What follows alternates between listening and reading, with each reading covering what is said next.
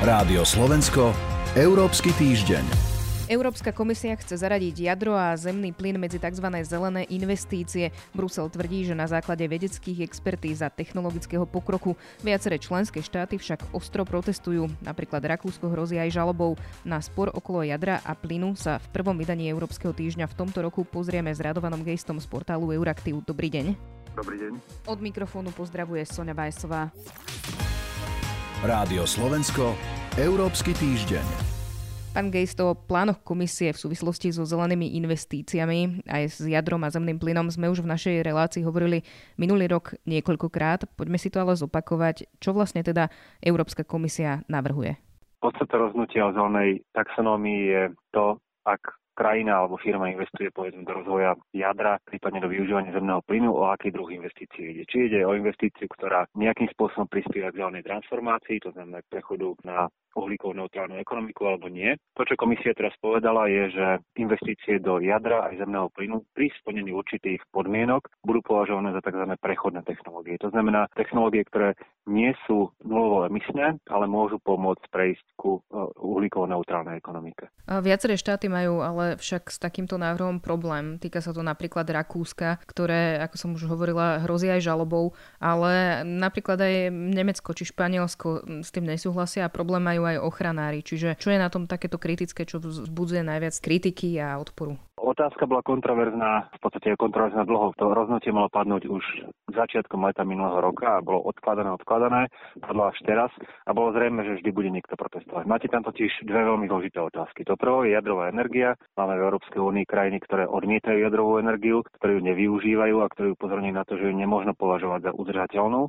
pretože využíva zdroj, ktorý nie je trvalo udržateľný, má určité rizika a tak ďalej. To je napríklad to Rakúsko. To je napríklad Rakúsko, ale aj Nemecko, ktoré v podstate vyplo jedno z, jedný z posledných reaktorov no, začiatkom tohto roka. No a potom sú tam krajiny, ktoré zase majú problém so zemným plynom, pretože ho nevyužívajú do takej miery, využívajú možno obnoviteľné zdroje energie a upozorňujú na to, že aj keď je zemný plyn možno lepším zdrojom energie než povedzme uhlie, stále je to zdroj energie, pri ktorom vznikajú emisie skleníkových plynov. A to znamená, že ak do neho budeme investovať, tak iba uzavrieme tú európsku energetiku v takom tom kolobehu výroby energie, možno s nižšími, ale stále s emisiami. Čiže nepomôžeme si v prechode k nízkouhlíkovej ekonomike, ako keby sme rovno investovali do rozvoja obnoviteľných zdrojov energie. Ale sú aj krajiny, ktoré sú na druhej strane, povedzme Francúzsko, ktoré hromadne investovalo do rozvoja jadrovej energie, využívajú, je dôležitou súčasťou energetického mixu. Polsko, ktoré chce nahradiť výrobu energie z uhlia, energiou z jadra, Slovensko a tak ďalej. A tie zase hovoria, že ak povedzme označíme jadrovú energiu za niečo, čo nie je v žiadnom prípade na tomu prechodu k nízkouhlíkovej energetike, to bude znamenať, že sa im bude bude v budúcnosti ťažšie zháňať investície nielen do stavby nových jadrových elektrární, ale aj do povedzme udržiavania alebo predlžovania životnosti existujúcich jadrových elektrární. Čiže je to nutne otázka, ktorá bola politicky kontroverzná a vytvárala v podstate štyri póly. Krajiny, ktoré podporujú jadro, krajiny, ktoré podporujú plyn, krajiny, ktoré podporujú aj jedno, aj druhé a potom krajiny, ktoré nepodporujú nič z toho. Prečo vlastne Brusel predstavil niečo, čo je pre mnohé, aj nazvime to vplyvné krajiny, tak nepriateľné? V podstate tá taxonomia investícií, ona sa netýka iba jadra zemného plynu, tak týka sa aj ostatných technológií. Toto boli jedny z posledných dvoch veľkých otázok, pretože naozaj ide o veľké investície, v ktorých žiadne rozhodnutie nebolo. Samozrejme, dnes existujú rôzne typy taxonómií,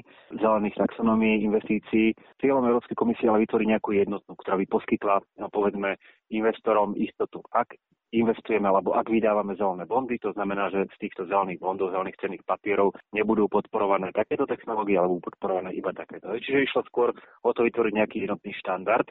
No a ako som spomínal pred chvíľou, keďže ide o dve veľmi politicky kontroverzné otázky, tak nutne akýmkoľvek rozhodnutím by si komisia pohnevala nejakú časť členských krajín.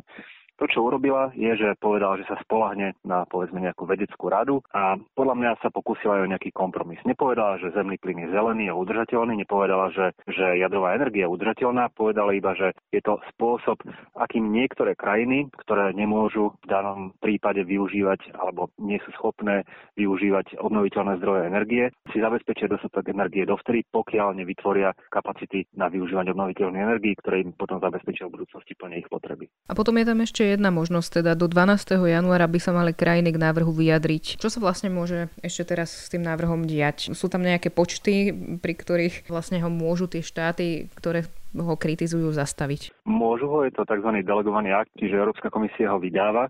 Neprechádza to štandardným schvalovaním, ale väčšina členských krajín môže návrh ako celok zablokovať. Pravdou ale je, že máte krajiny ako napríklad Nemecko, ktoré majú problém s jadrom ale nemusia mať až taký problém so zemným plynom.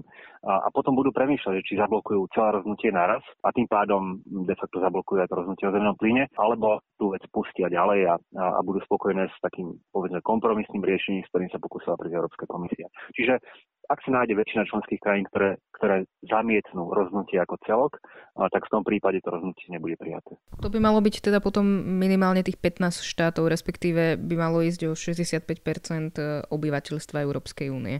A musí to byť väčšina. Toľko Radvan Geist z portálu Euraktiv. Ďakujem vám za rozhovor. Ďakujem, do počutia.